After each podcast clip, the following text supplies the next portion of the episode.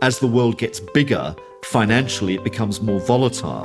And I think the reason for that is that basically uh, you've got a situation where liquidity is ever expanding and solvency is in progressive decline because the quality of debt Uh, at the margin is continually going down. The quality of that debt is deteriorating.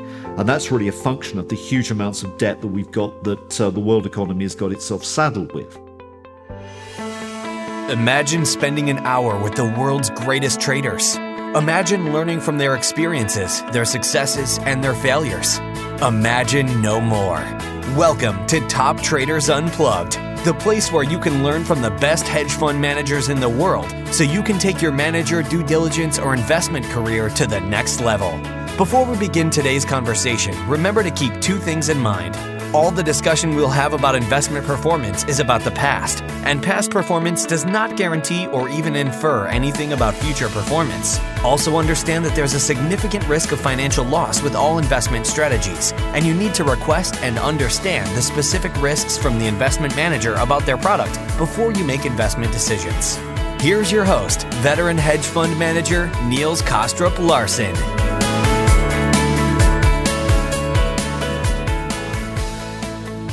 Welcome or welcome back to another conversation in our series of episodes that focuses on markets and investing from a global macro perspective. This is a series that I not only find incredibly interesting as well as intellectually challenging, but also very important given where we are in the global economy and geopolitical cycle. We want to dig deep into the minds of some of the most prominent experts to help us better understand what this new global macro-driven world may look like. And we want to explore their perspectives on a host of game-changing issues and hopefully dig out nuances in their work through meaningful conversations. So please enjoy today's episode, hosted by Hari Krishnan. Thanks very much, Niels, for this introduction. Uh, my guest today is Michael Howell, Managing Director of Cross-Border Capital in, in London, and author of Capital Wars, The Rise of Global Liquidity, which was published by Palgrave Macmillan in March twenty twenty. It's a real pleasure to have Michael on the show. Uh, and as a side note, I did work with Michael for many years in the U K, and it's great to have him back. And uh, it's great to speak to you, Michael. Um, thank you. Good. Great to be here, Hari. Look forward to, to the chat. Great. Uh, why don't we start with a little bit of your background and how you came to write the book? Okay, to start at the at the beginning, um, my first sort of entry into uh, the world of finance and uh, uh, capital flows was really with Salomon Brothers, the uh, the American investment bank. Uh, for those people that don't know, Salomon Brothers uh, was the uh, the sort of preeminent fixed income trader worldwide. Uh, it uh, was in many cases the the bond market for many countries, and Salomon's business really depended on understanding flows of money and how flows of money were moving around the world. Um, and it was identifying those flows and trying to understand them that was really the key uh, the key input into our research process. Great. And then what, what uh, led you to start Cross-Border Capital? Well, I think to uh, to sort of extend on that on that idea, the uh, the whole idea about monitoring capital flow was uh, was a critical one. Uh, back in the mid nineteen eighties, when I started to do it, it was uh, it, it wasn't really very well understood. Uh, not many people track capital flows. In actual fact, in truth, the uh, the, the capital flows had only recently been sort of deregulated worldwide. Uh, although the U S still had a, had a, an open capital account for a long time, uh, many European uh, economies and Japan even uh, had closed capital accounts. There wasn't really very much activity. And it was really from uh, around the mid-seventies, but particularly in nineteen seventy-nine when Margaret Thatcher uh, basically got rid of U K exchange controls, that the whole international cross-border market began to uh, sort of spiral upwards. I mean, there was uh, exponential growth. And monitoring that uh, th- that market uh, and trying to understand the implications for fixed income, for forex markets, and ultimately for equity markets was a critical research tool. Uh, we did that at Salomon Brothers for uh, for many years. Uh, I then moved to Barings. Uh, Barings was uh, the uh, was sort of the key uh, investment bank for emerging markets. And so we extended the framework into emerging markets uh, from the early uh, early nineteen nineties. And then Barings, as probably people remember, had their own issues. Uh, and ultimately, we decided to uh, uh, quit investment banking in general and go into investment advisory. It was probably a, a, a safer business, so to speak, uh, certainly more, more solid. And so since uh, the late nineteen nineties, Cross-Border Capital was founded, and we've, we set ourselves up as an investment advisor. Uh, we both do we do both research markets. We provide a lot of data Uh, on liquidity flows and capital flows worldwide, and we also have a, a division which runs money based on that uh, on that uh, information input. Uh, of course, I need to ask you the obvious question then: what exactly is liquidity, at least according to your definition? Well, I think it's uh, the the easiest way to uh, to to define it is in its probably simplest form. It's the total amount of savings um, and credit that are flowing through world financial markets. Uh, one of the things that we stress sort of right out front is this is not money supply. Uh, money supply, as people understand it, is really a retail concept. Uh, it's really about the uh, the amount of deposits that are held by retail uh, investors in major high street banks. Our definitions of liquidity pretty much begin where those more conventional definitions of money end. So we're looking very much at a financial market concept.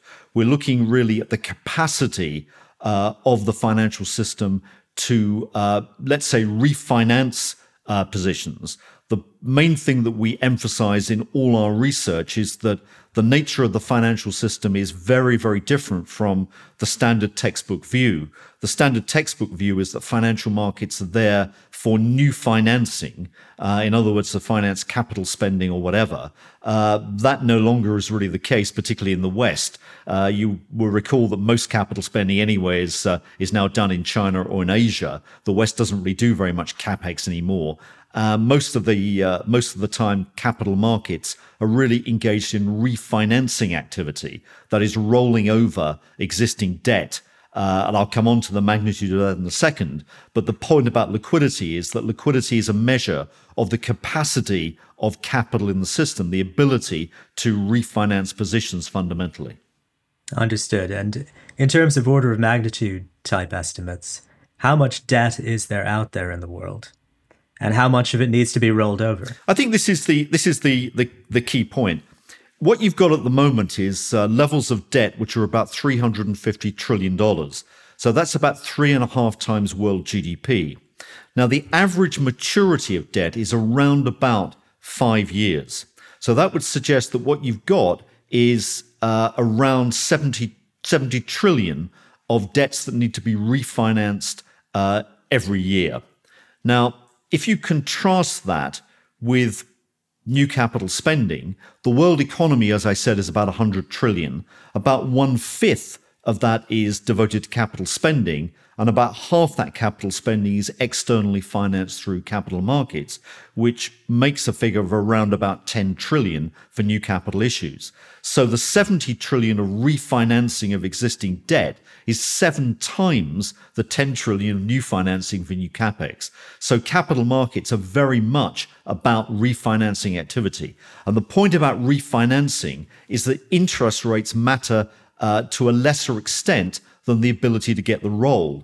If you need to refinance your position because your debt is maturing, uh, what you've got to do is to make sure that you get that roll. If you don't get the roll, you'll default, or if you're a mortgagee, you'll find yourself homeless. Uh, so it's the role that is important, the capacity of capital in the system. Uh, in other words, liquidity really matters. And that's one of the points that we keep stressing, and we think central bankers have really lost sight of. They they focus too much on interest rates, and particularly low interest rates. And the problem with low interest rates is they compound the problem by encouraging more and more debt, uh, hence, you know, frequent financial crises. Can you say anything about the um, about trends in the uh, growth of securitized lending versus non-securitized, and how that relates to the treasury market? Yeah, absolutely. I mean, the uh, particularly since the global financial crisis in two thousand eight, Uh, the vast majority now of credit and liquidity flows are collateralized, and securitization in some form is a, is a, uh, a key part of that. Um, prior to two thousand eight, there was a lot of unsecured lending, uh, in other words, lending based more on trust. But really, since that uh, that sort of watershed moment in two thousand eight, uh, the vast bulk of the financial system is really dependent on collateral, and that collateral uh, is something which is um, you know looms in the background. It's a critical thing to understand because in many cases, or for many markets, there is a shortage of collateral. Now, what does that really mean? What it really means is that there's a shortage of good quality assets that can back loans. Now, those high quality assets or so-called pristine, pristine collateral are things like U S Treasury notes and bonds, uh, U K gilts, um, uh, German bunds, for example. Those are all assets, government government-backed assets that are used as collateral in many financial transactions. One of the ironies that we've had in the last uh, ten, fifteen years since the financial crisis is that, number one, government austerity policies have actually reduced the supply of this pristine collateral. Um, secondly, you've got central banks engaged in quantitative easing policies, and those quantitative easing policies basically vacuum up a lot of that pristine collaterals, leaving the private sector short.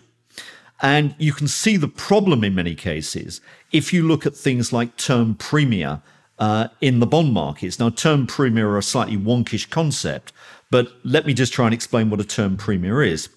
Uh, a bond uh, will have really two moving parts.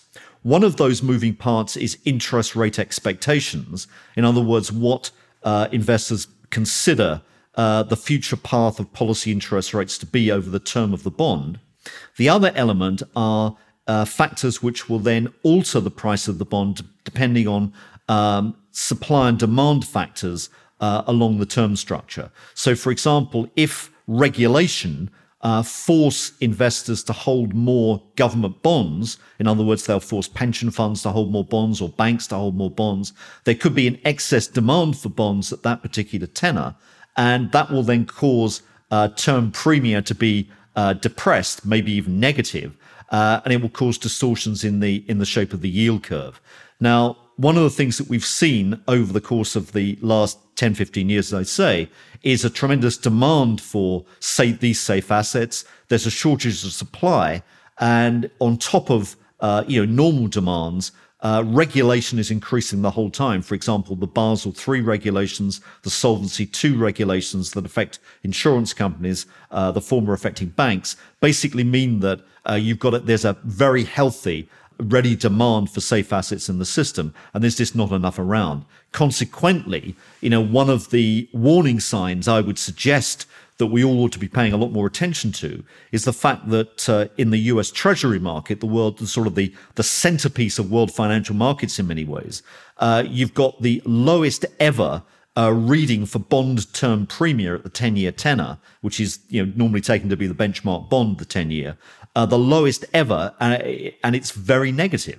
Uh, and that must be telling us something about uh, risks in the system. It's either saying that bond investors are discounting a huge upcoming recession, maybe that's true. It's either telling us as well that there's a sh- structural shortage of collateral in the system, that may well be true as well, and or it's telling us that there's a big shortage of liquidity. And that's one of the things that we currently are emphasizing or uh, warning about. Liquidity is basically getting scarcer and scarcer as central banks withdraw cash. So let me see if I can piece this back together. So you mentioned an estimated seventy trillion dollars roll per year of, of refinanced debt. Uh, if I understand correctly, there's about twenty trillion dollars of outstanding Treasury debt in existence. Yeah, exactly. I'm guessing that's roughly the right number. Exactly. And every time the Fed engages in Q E, they basically swap debt for reserves, mm-hmm. and reserves are not useful as collateral. Correct. So that causes a further constriction in the available supply of treasuries. Correct. Now, why would that cause a dip in longer duration treasuries? I mean, what, why wouldn't short-term treasuries be even more desirable as collateral than longer-term ones? I think there are there are a number of reasons for that. I mean, one is that um, the, you've got different audiences in the market or different constituencies that demand different types of uh, of safe assets. For pension funds, you would tend to find that uh, the ten-year the ten-year bond is the is the critical one to look at. Uh, what's more, if you felt that a recession was upcoming, the ten-year bond would offer quite a lot of uh, of safety because it would typically rally more in an environment where interest rate uh, prospects were uh, starting to go down, or uh, investors generally wanted uh, the safety of a, of a government bond. The impact of their demand on price would be much greater. So in other words, there'd be a lot more leverage for the investor uh, effectively in that ten-year bond. Uh, at the front end of the curve, the the, the the Treasury bill, or maybe a one or two year bond, certainly in demand as well. I mean, there's no question about that. Uh, but it's the it's the longer term uh, bond which is really the focus of the market. The ten-year bond tends to be, as I say, a sort of benchmark issue. But it's it's you're undoubtedly you're undoubtedly correct. There's also demand for shorter dated stuff too. Understood. And you know, one thing that you point out, and it's even suggested in the name of your firm, is that cross-border flows are extremely significant. And I know that various people have have increasingly understood that they are significant. There are people like Jeff Snyder at Eurodollar University and so forth who emphasize this very strongly, by the way. But uh, can you say something about the nature of the offshore market in dollar lending, um, how it differs from what goes on in the U S and how it may be outside the control of the Fed? Yeah, the, the offshore market is is a, a somewhat nebulous beast because nobody really knows the, the true size of it. But what it basically consists of uh, are off, offshore dollar and actually other currencies, but mainly dollar deposits. So those uh, international currency deposits are outside of their their, new, their normal jurisdiction. So, for example, it could be Uh, U S dollars held in London, U S dollars held in Frankfurt, could be sterling pounds held in New York, et cetera. So that offshore market is really outside of normal regulation of the central banks. It's offshore pools of money. And that tends to be very fast-moving money. It's money that is in the financial system, and it will move around. So, for example, if U S banks become short of liquidity, they will often go out to the euro-dollar market to tap into it. Uh, so that tends to be a source of marginal financing. It really depends on, I think, one's uh, one's sort of view generally about how important those offshore markets are relative to the central banks. Now, regarding the euro-dollar markets, the other question to address is their their relative importance in Uh, in terms of uh, driving global liquidity. And I think it was it was it was unambiguous that if you go back to the time of two thousand eight or pre-two thousand eight, that the offshore markets were a, a dominant feature. They were uh, in many cases driving a lot of the flows uh, internationally. Post two thousand eight, it's really been a different question. Uh, whereas sort of uh, in the lead up to the global financial crisis, the central banks to a large extent have been muscled out of the credit creation process. Uh, what they've done since two thousand eight through regulation and through massive balance sheet expansion is really to muscle back in again. And I think it's a, it's a moot point today whether the central banks are now equal uh, or even more dominant than the euro-dollar markets. And, you know, in many cases, Uh, you know, even if you look at the at the supply of dollars internationally, the Federal Reserve is now a major supplier through swap lines. Uh, and what swap lines mean uh, that the Federal Reserve has effectively opened branch offices around the world uh, to friendly in friendly economies to supply dollars when needed uh, if uh, those financial systems ever become short. And I think that's a critical factor which we can, you know, uh, cut back into later on if you want to uh, address the uh, the Bretton Woods system, or uh, as people are now talking about, Bretton Woods two or Bretton Woods three in terms of international finance. But save it to say, I think the conclusion I would I would bring out of this is that cross-border flows are important, uh, still very much important, but the central banks have really come forward in the last ten, fifteen years to become uh, the dominant players again. And the two big central banks that one has to pay considerable attention to are the Federal Reserve, needless to say, but also the People's Bank of China. Uh, those are the two big players in the system right now. Perfect. Uh, that brings me to two questions. The first one is, you mentioned the swap lines with friendly nations or friendly counterparties. I presume China is not one of those friendly nations, and that probably leads right into some of the issues you address in the book. Correct, yeah. And the second question, maybe it's the questions aren't that closely aligned, but nonetheless, as far as I know, the People's Bank of China, the, their ass, the asset side of their balance sheet is smaller than the E C B's, last time I checked. And it's not much bigger than the B O J's, the Bank of Japan's. So why is the People's Bank of China so significant um, in in from your perspective? Okay, I, so let's let's sort of dive straight into the P B O C.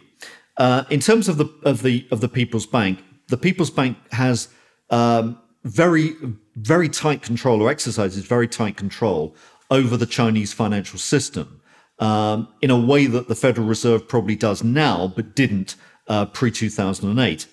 Uh, the Chinese financial system is uh, a nascent financial system. It's nothing like as complex as a Western country, particularly the U S. Uh, it's pretty straightforward uh, in terms of the of the type of institutions and the type of instruments they trade.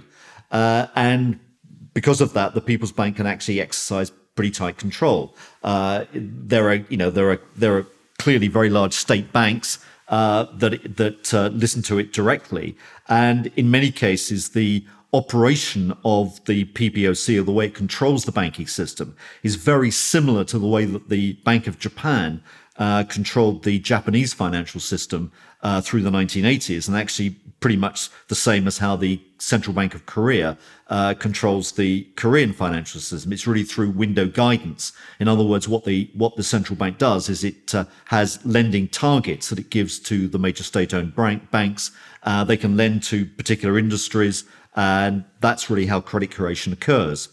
Now, um, whereas the uh, People's Bank has, you're probably correct to say, maybe a marginally smaller balance sheet now than the European Central Bank, Uh, it has been larger, relatively uh, speaking, or sorry, it has been larger in absolute terms than these the other players. It was actually even bigger than the Federal Reserve at one stage about two years ago. It's also been very fast growing. And the other thing is it has uh, a, a major effect on the credit aggregates in the Chinese economy. Now, even though the, uh, the P B O C is smaller, Uh, as we note, than some of the other central banks now. I mean, it's not a big difference. But Chinese liquidity is hugely bigger. The pool of Chinese liquidity represents about uh, thirty-three percent of, or one third of total global liquidity worldwide, uh, actually even surpassing U S uh, U S domestic liquidity. So this is a big, big player in the system. And the P B O C is uh, an important lever uh, in terms of controlling Chinese liquidity. Now, it Is it is it is it fair to say, uh, sorry, uh, that as always in financial markets, the rate of change of some quantity is as, if not more important than the size, as price movements occur at the margins? Is that kind of one of the things you're pointing? Yes, to? Yes, I think that that's certainly one of the one of the factors. I mean, Chinese liquidity has grown, you know, spectacularly. Uh, you know, even if one goes back to year two thousand, uh, if my figures are correct.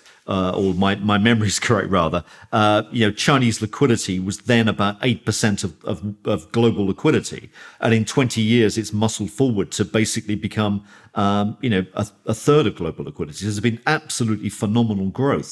Now, the point about uh, China and understanding China is that China's economic footprint is huge. Its financial footprint is basically at the moment a lot smaller, but China wants to get that footprint larger.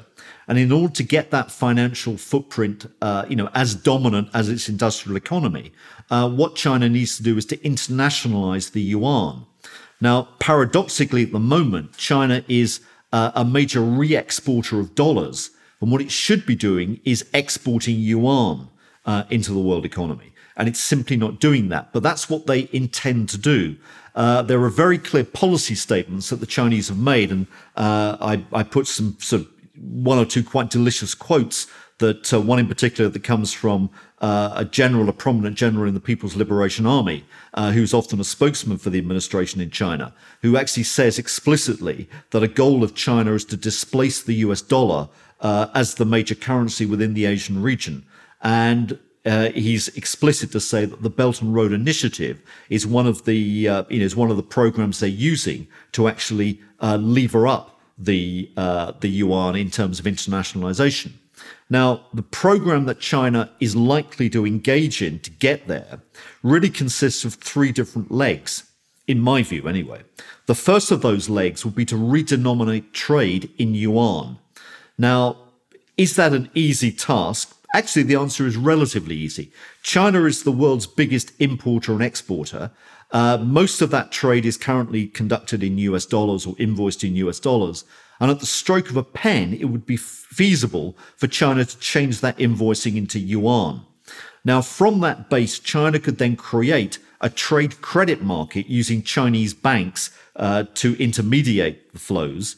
Uh, and that was exactly paralleling what U S banks did in the wake of World War One, when the British banks actually stepped back from international lending uh, during, I think it was it was during the war, but it was around nineteen fifteen, nineteen sixteen.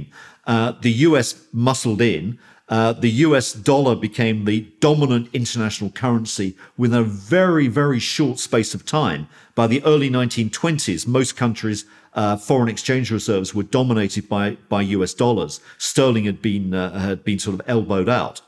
And therefore, one's got to consider the re-invoicing of trade to be a major threat to the dollar in the in the longer term. Now, is China intending to do that? I, my answer is absolutely it is. Uh, otherwise, why would China be engaged in swap lines? I think there are currently thirty-six swap lines uh, between the People's Bank of China and other regional central banks uh, at the moment. Those swap lines must be uh, set up for future trade flows, to finance future trade flows.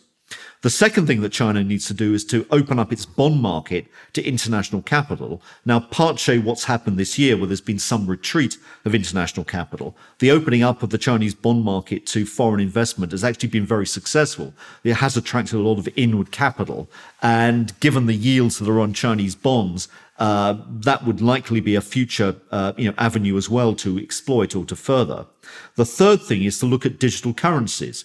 And China, is, uh, as we know, is well advanced on a digital yuan. Uh, that will facilitate peer-to-peer transfers. It will try and get over the trust issue, which is clearly nagging the uh, uh, the establishment or internationalization of the yuan. But maybe a, uh, a, a digital currency with transparency will help to get round that. And actually, latterly, the Chinese um, have uh, partnered with uh, other BRIC economies Uh, to set up an international currency rival to the dollar, which was an, an announcement they made in the BRICS conference in June of this year. So there is clearly some momentum going on. My view is it will take a long time for China to get there, but you know, as the uh, you know, as the as the Chinese say, every journey begins with one step, and this may be a ten or twenty year journey, but they're definitely embarking uh, along that route. And what the Chinese are trying to do is exactly what the Europeans tried to do uh, in the nineteen sixties and nineteen seventies, and that is to uh, eliminate the exorbitant or so-called exorbitant privilege that America has with the dollar, that it can actually gain uh, seigniorage, so-called seigniorage, which is actually the ability to buy real resources with paper assets uh, because you're a, a global reserve currency. China wants its slice of that pie, and it's trying to, uh, you know, get rid of America's exorbitant privilege and replace it with Chinese exorbitant privilege uh, using the, the the the yuan. The yuan. Why, why hasn't uh, China opened its bond markets up to international investors? Well, it has, but I mean, I think the the the, the general point is why why haven't uh, why is China's Uh, why are there capital controls, which are basically stopping uh, the the exit of, more particularly the exit of Chinese capital internationally? Well, the answer is that uh, uh, I think because a lot of Chinese would uh, see that as a wonderful opportunity to get their money offshore. Now, we saw a, a, a taster of that in twenty fifteen, twenty sixteen, when in its endeavors to join the um, the I M F's uh, it's the I M F's currency, the S D R. uh, one of the preconditions for that was that China had to uh, drop its capital controls, and it did that. Uh, the problem was that that dropping of capital controls coincided with the anti-corruption drive of Xi Jinping, and consequently a lot of money left China uh, and went actually into the, the U S dollar. Uh, there were huge capital outflows. It weakened the yuan, and it basically uh, spooked the Chinese sufficiently for them to slap capital controls back on pretty quickly. So I think that there's, uh, you know, that that's always a risk. So I think, like many things in China, this is going to be a controlled process. Uh, don't expect an overnight big bang, but China is basically, you know, uh, angling towards uh, internationalizing the yuan. And the ideal situation situation for them would be to have basically uh, capital controls preventing Chinese um, capital leaving, to allow foreign capital to go in, and basically to have convertibility on current account, Um, you know, uh, for trade reasons. So that would be an ideal mix. Whether they get there, who knows? But I think the determination is there, and they want to internationalize the yuan. Now, if you want to continue this story in maybe a more speculative vein, I think one of the things to start pondering is what China has been doing since twenty sixteen uh, with its currency. And in twenty sixteen, there was a rumored agreement that came out of the Shanghai uh, G twenty conference, which basically uh, supposedly was uh, uh, an accord which was an attempt to then weaken the strong U S dollar. And out of that uh, uh, Shanghai Accord, there, there followed a period of about five years of remarkable stability across Asian currencies, with the uh, Chinese yuan Uh, really being at the center of that uh, of that block. So what the Asian economies were doing was creating a de facto Asian euro.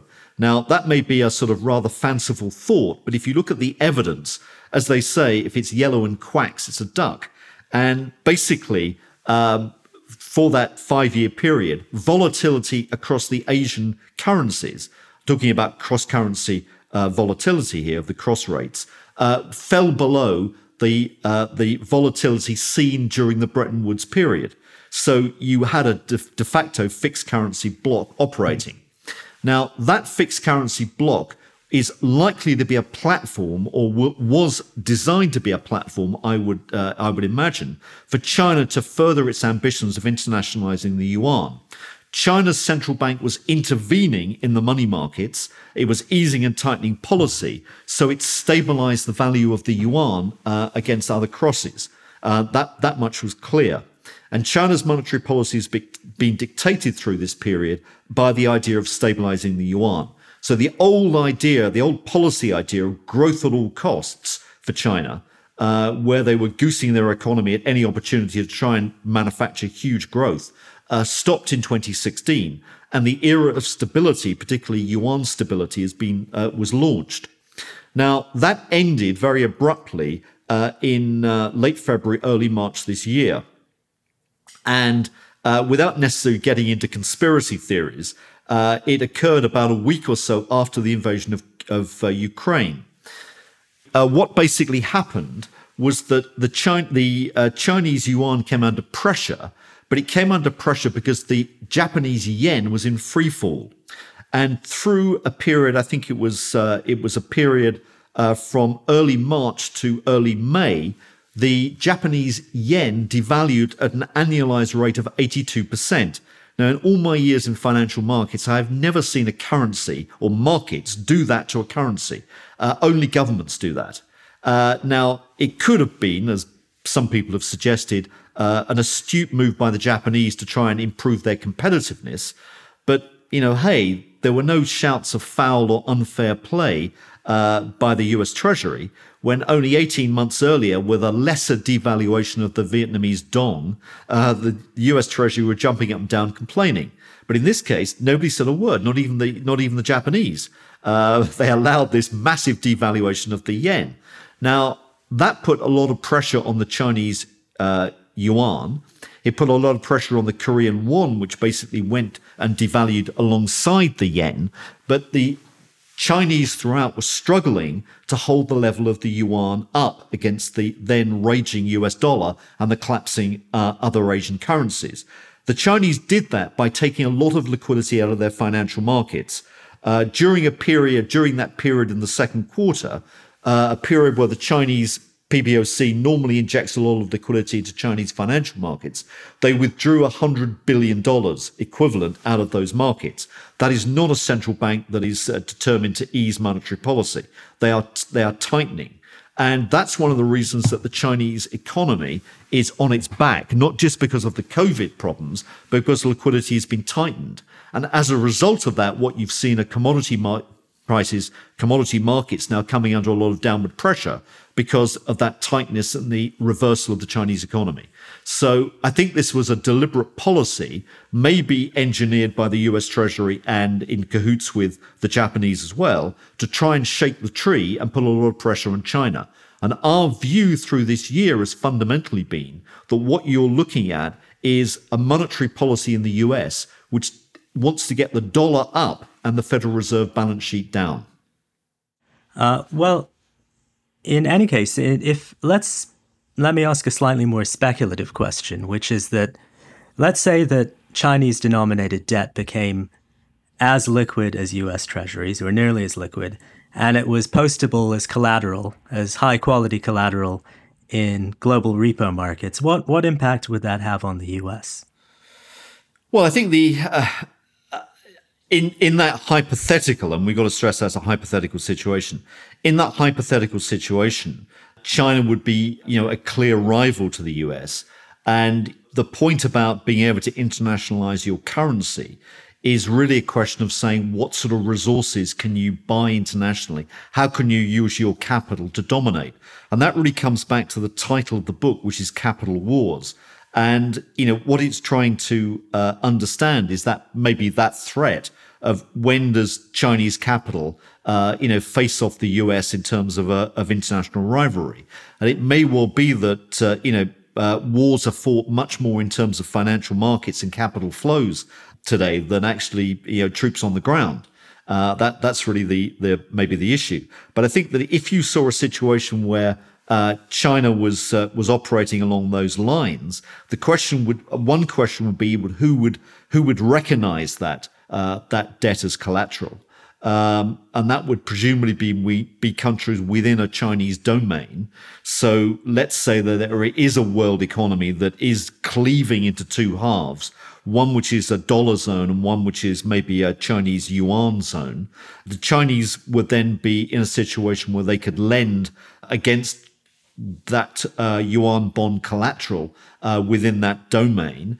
Uh, presumably the the countries in that domain would be uh, some Asian countries, presumably Russia, presumably North Korea, presumably uh, Iran, uh, maybe Saudi Arabia, maybe Brazil, maybe South Africa along the BRICS lines as well. Uh, but you've clearly got challenges then to the dominance of the of the U S dollar. But, you know, what you what you're really saying, Harry, is that, you know, what is the possibility of there being two worlds out there? Uh, you know, one being one being financed by dollars and one being financed by yuan. And I think the the, the reality is that that maybe is the way that we're going. Uh, now, have we seen that before? I think we have seen that before. We saw that in uh, what people refer to as the original Bretton Woods agreement. Now, it's very fashionable today to talk about Bretton Woods two and Bretton Woods three. Uh, in many ways, I don't think that Bretton Woods one ever really went away.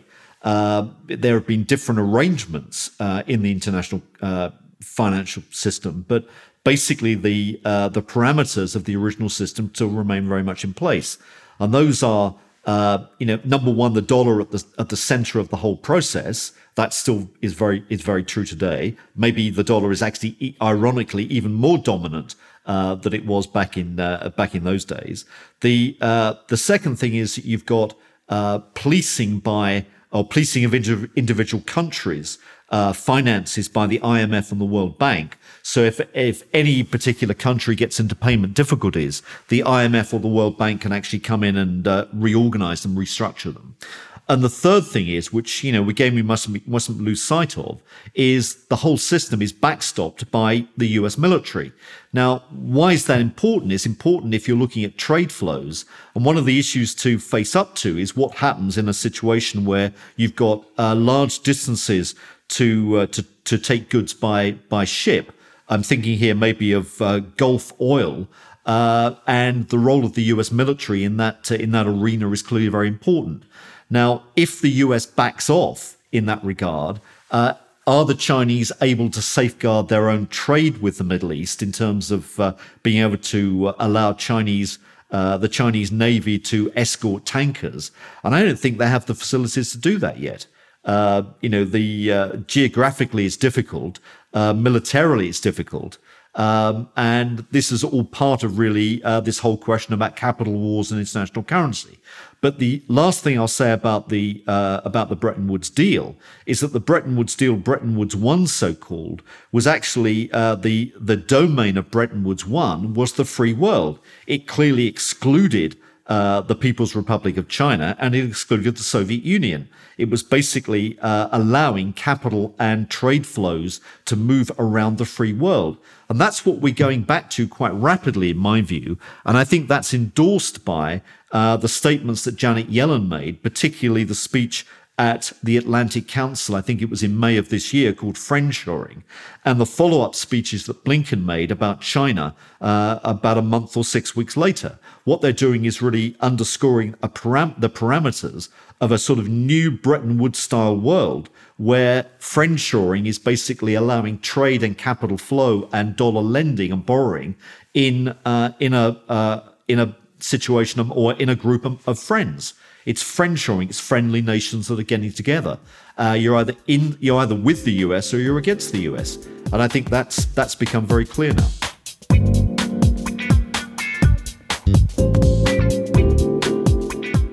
Winding back the clock from the hypothetical to the present, uh, another major uh, point in the book, as I understand it, is the increasing network risk within the fi- financial system and the increased probability of financial crises that actually have a knock-on effect onto the real economy. Can you say something about that? What's triggered this and um, how bad it actually is at this point?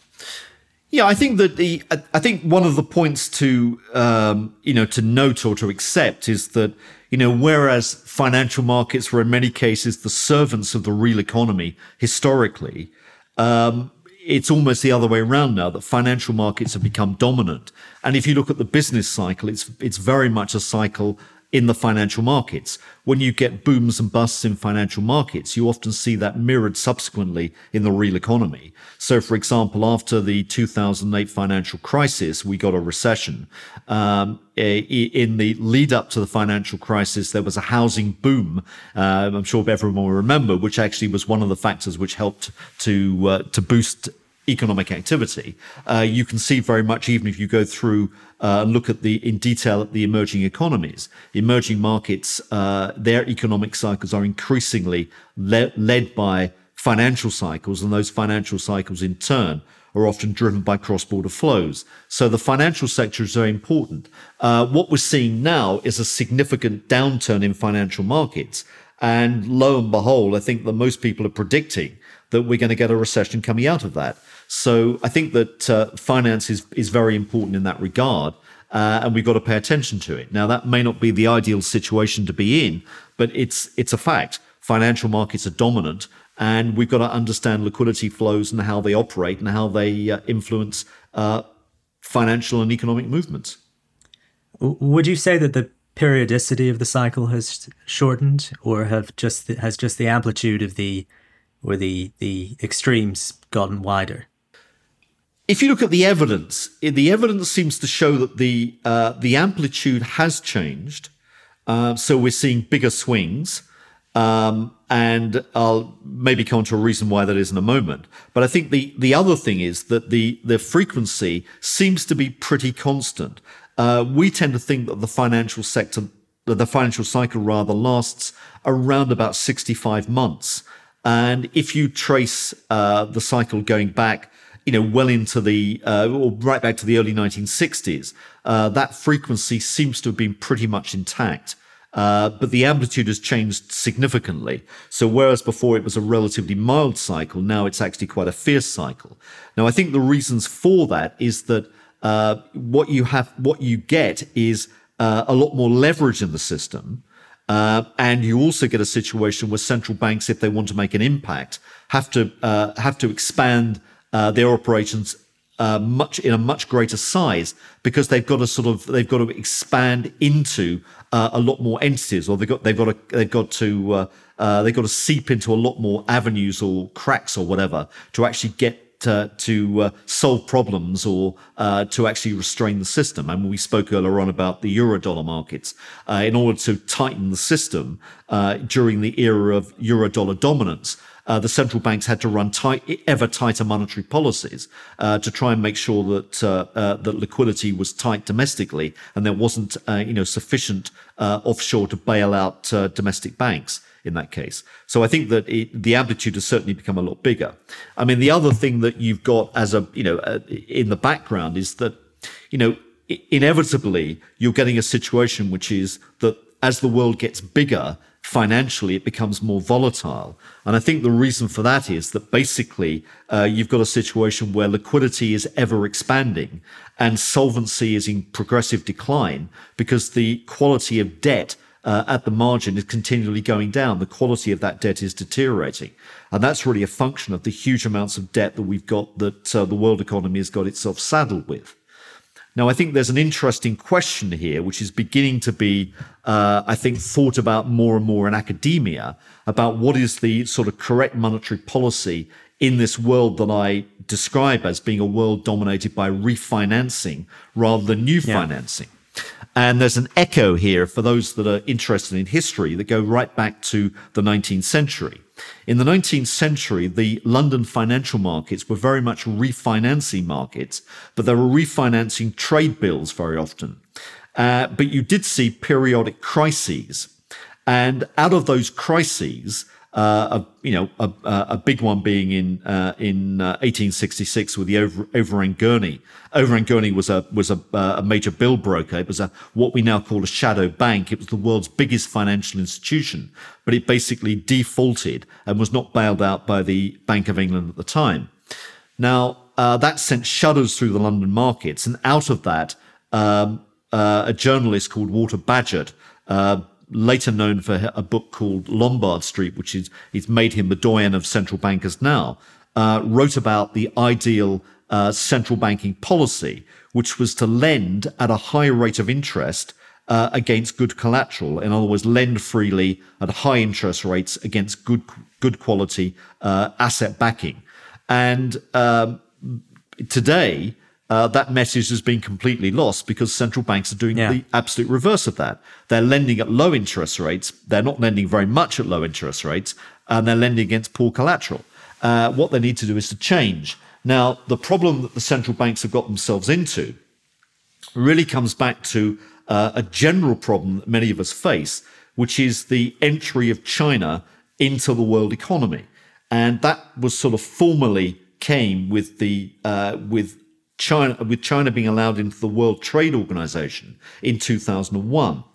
Now, from that point, uh, China was able to flood the world with very cheap goods.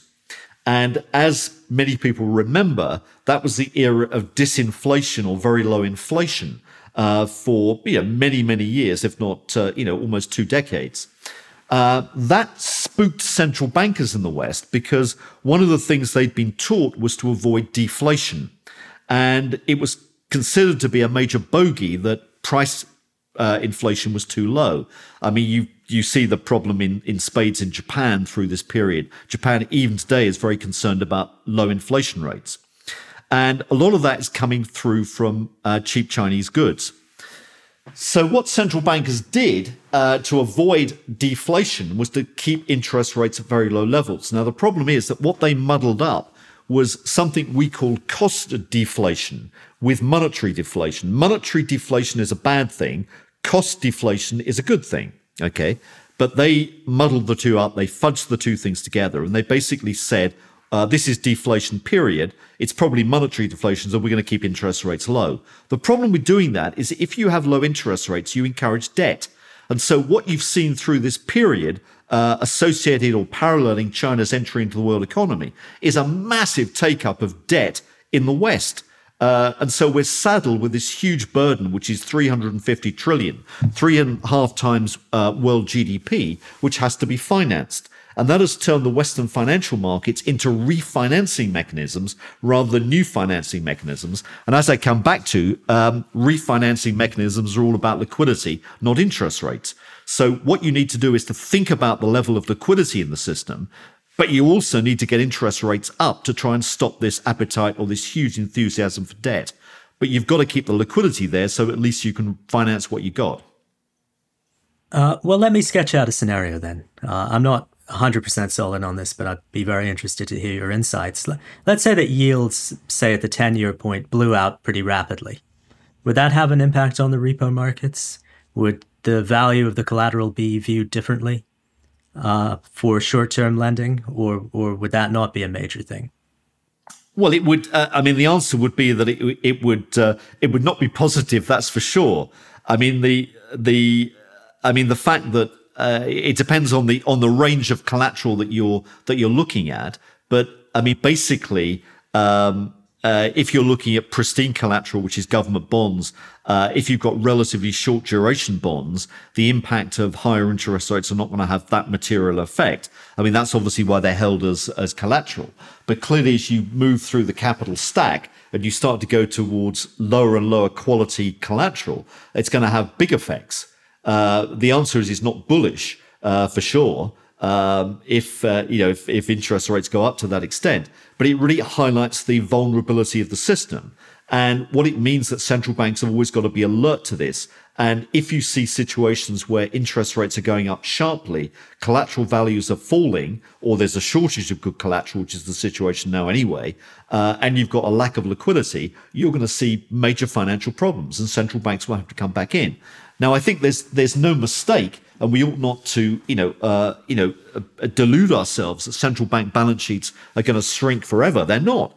Uh, they're going to they're going to be expanding again pretty soon. We're in a world of permanent Q E, and permanent Q E uh, means that because liquidity is fungible, that asset markets generally will inflate over the longer term.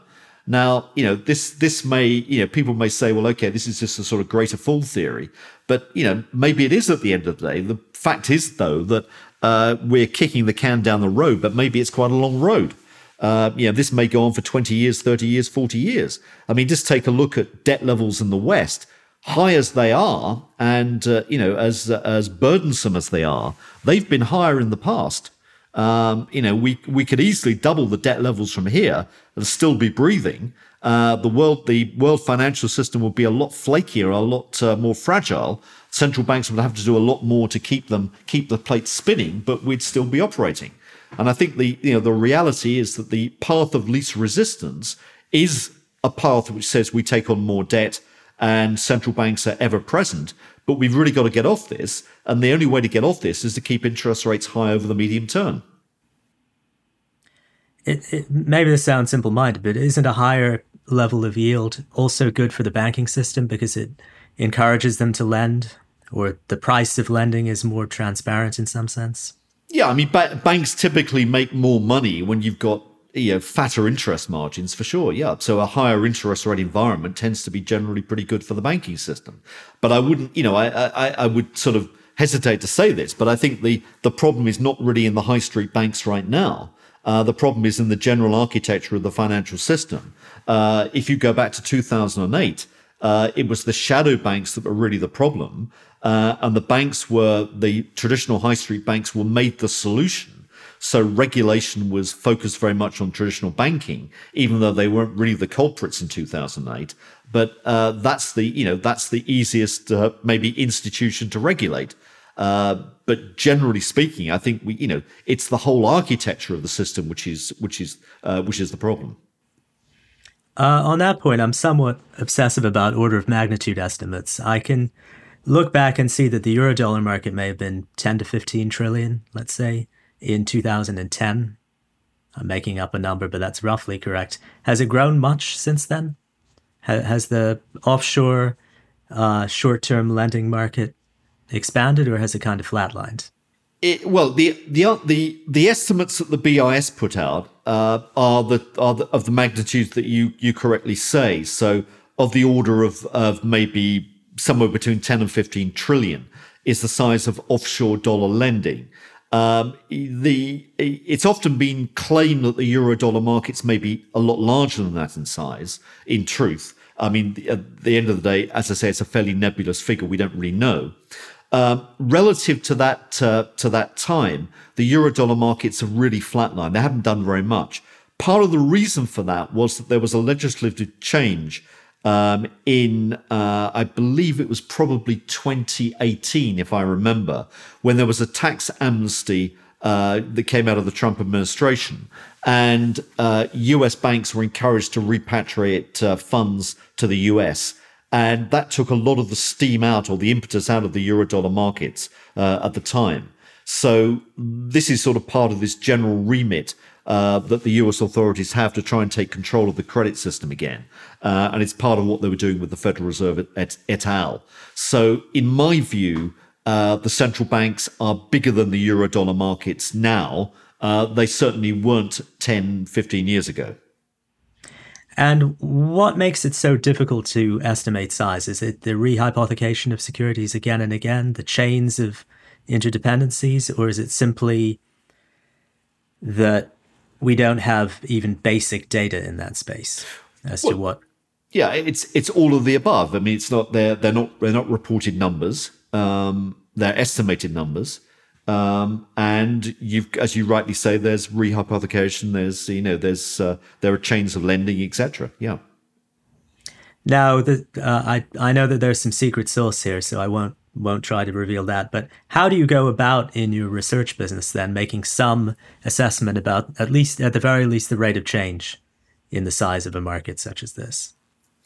Well, in terms of the um, okay, the the the. the in terms of the cross-border markets, let, let's take that. Uh, let's take it step by step. In terms of the cross-border markets, we can monitor flows um, into the in, into and out of these markets. The actual stock size of the market is the question that I was raising. We don't really know what the stock size is. That that may be an issue, or the, even the turnover. What we've got a fairly good idea about is some of the flows, uh, and that's one of the things that we we can monitor. Um, The flow data that comes out of the U S, which is the so-called T I C data, the T I C data, is not necessarily, uh, uh, let's say, a true a true indication of dollar flows, because a lot of those uh, dollar flows occur in offshore jurisdictions, uh, you know, such as Bermuda or Cayman or whatever. So what we tend to do is look at the other side of that to track it, look at money that's flowing into the U S from Asian or European entities. So we look at it really from the other side, and uh, that's one of the ones we one of the ways we capture the data. In terms of the general picture of liquidity, what we're looking at is we're monitoring uh, central banks, central bank activity. That is looking at both the size and the composition of central bank balance sheets.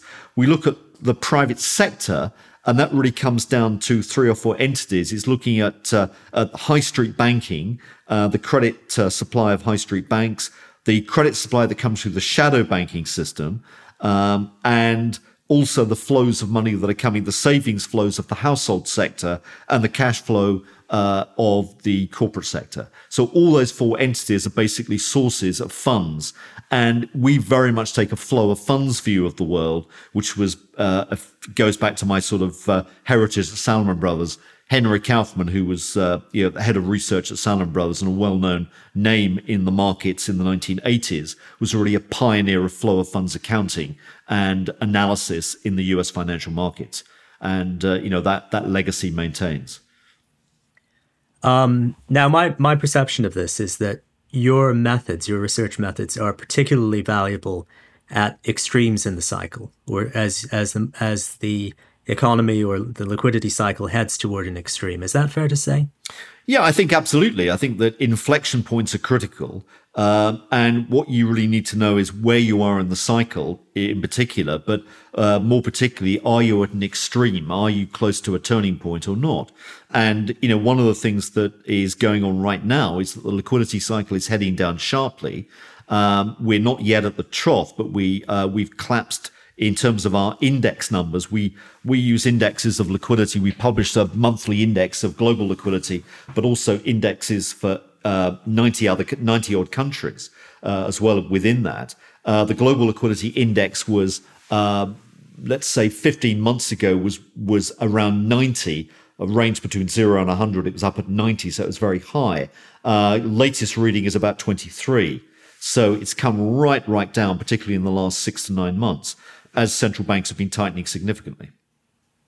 Uh, one other area that I think you've added tremendous value, uh, in in my humble opinion, is in the currency space, because I think there's there are some insights that you have that many people perhaps aren't aware of with regard to relative liquidity, both in the private and the public sector across countries. Maybe you could say something about that. Yeah, let, let me say a little bit about that. I mean, in terms of uh, what drives currencies, the traditional view is that, or there are two traditional views. One is uh, interest rate, relative interest rates. Uh, I've never found great success at that. I mean, it's, uh, uh, it's a nice idea, but it tends not to work very well in practice. Uh, the other idea is looking at relative monetary growth. Again, that Uh, has plausibility, but it's not a particularly good guide. And so people come to the conclusion that currencies are very difficult to predict. Uh, what we do is that we look at different types of liquidity, and we separate what you might think of as private liquidity from central bank liquidity. Private sector liquidity creation in a, in a currency area is positive for a currency. So if Uh, the U S economy is growing fast and it's generating lots of cash flow. Uh, banks can be lending on good quality projects, et cetera. Uh, it's quite likely the currency will be strong because the return on capital in that country is strong and money will be attracted into it. Uh, at the same time, central bank liquidity is a negative for a currency. So if the Federal Reserve is printing lots of dollars, then the dollar will weaken. So what we look at is we distinguish between the two types of liquidity, and we effectively look at the spread between them. So if private sector uh, liquidity in the U S is strong and the Federal Reserve is running a tight policy, then what you've got is the uh, is the recipe for a very strong dollar. And that has really been the case for much of the last eighteen months or so. So what you've seen is either very strong cash flow coming out of U S corporations and U S businesses. At the same time, the Federal Reserve has been running an increasingly tight policy over recent months. And uh, through that period, the dollar has remained throughout pretty strong. Understood. So if the Fed is tight, the message is the dollar is likely to be strong because Correct. The supply of dollars globally is restricted. Yeah, unless the U S economy goes into deep recession and cash flow gets uh, gets disturbed. Private sector cash flow, then, then the dollar could weaken. For non-dollar crosses, is the method equally valid? Yeah, exactly, exactly the same methodology, and we we look at crosses using uh, that same those same metrics. Um, just, I know we've jumped around a little bit, but is there anything you want to say about the current regime beyond what you've already said, and then we can perhaps um, end with a few parting comments? So.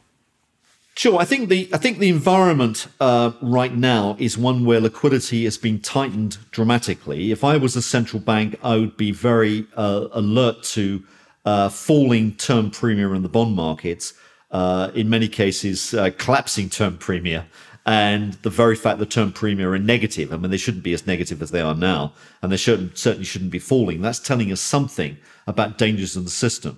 Uh, in other words, there's a, a great move risk off in the bond markets, and that's not a that's not a great uh, feature. Uh, also, if you look at uh, primary dealer statistics in the U S, you'll see a progressive climb in numbers of failed trades. Uh, that also is not a particularly good uh, a good indicator. It's telling us the liquidity conditions are tight. Central banks are determined to reduce the size of their balance sheet. The Federal Reserve is saying they're going to cut the balance sheet by about a third, so bring it down from about nine trillion to about six and a half. Uh, that is a huge contraction of liquidity. The Federal Reserve claims that's equivalent to about twenty-five basis points on Fed funds, so they dismiss it. Uh, they say it's a bit like uh, an air conditioner whirring in the background. Uh, I think it's uh, you know it's it's a lot worse than that. It's a wrecking ball, not an air conditioner. And that degree of slashing of the balance sheet, in our estimation, is equivalent to about five percentage points on Fed funds. So we're looking at a big, big squeeze if this goes through. Short answer is it won't happen. Uh, there'll be disaster before then. The financial markets will see dislocation. The world economy and the U S economy will be in recession. And there'll be some policy pivot uh, in twenty twenty-three, uh, probably led by more liquidity rather than uh, a quick cut to interest rates.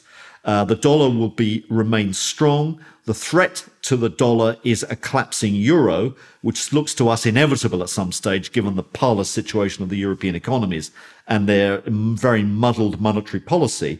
And uh, a collapsing a collapsing euro will not be good news for the U S, and the U S maybe maybe will try and engineer a softer dollar coming out of that, if that's a, if that's a likelihood.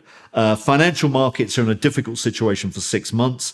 Uh, but I would be looking to buy and re-enter financial markets aggressively sometime in early twenty twenty-three.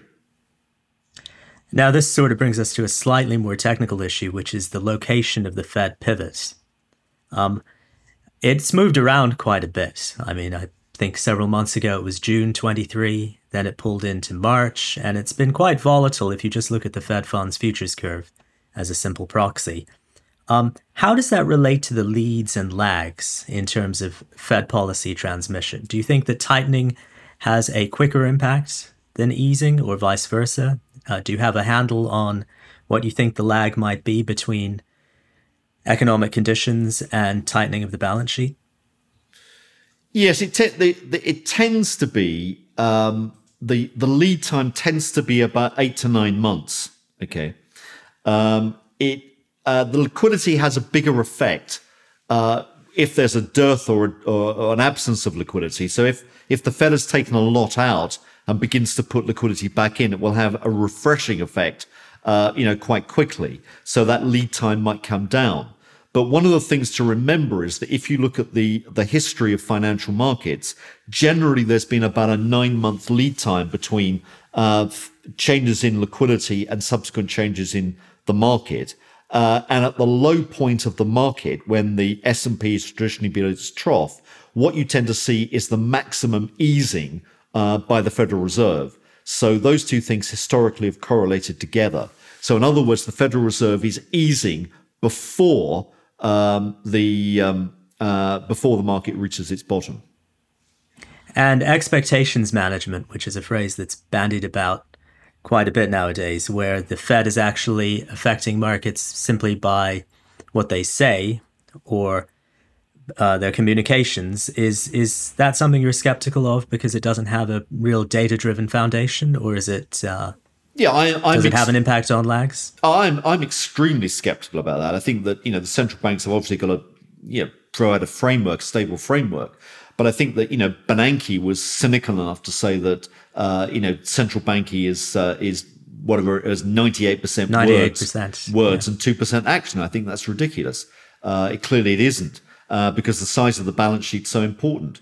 Uh, now, I'm sure they know that, but I think this is just for general consumption. In the same way as I cannot believe that the Federal Reserve Uh, would realistically say that a one-third reduction in their balance sheet is only equivalent to twenty-five basis points on Fed funds. I mean, common sense tells you it's a lot, lot more than that. Um, so I think that a lot yeah. of this is for public consumption. Understood. Well, we've covered quite a few things, uh, and I'd like to end by highly recommending Capital Wars. I think it's an excellent book. It ties together a lot of issues that people are concerned about nowadays, geopolitical and market.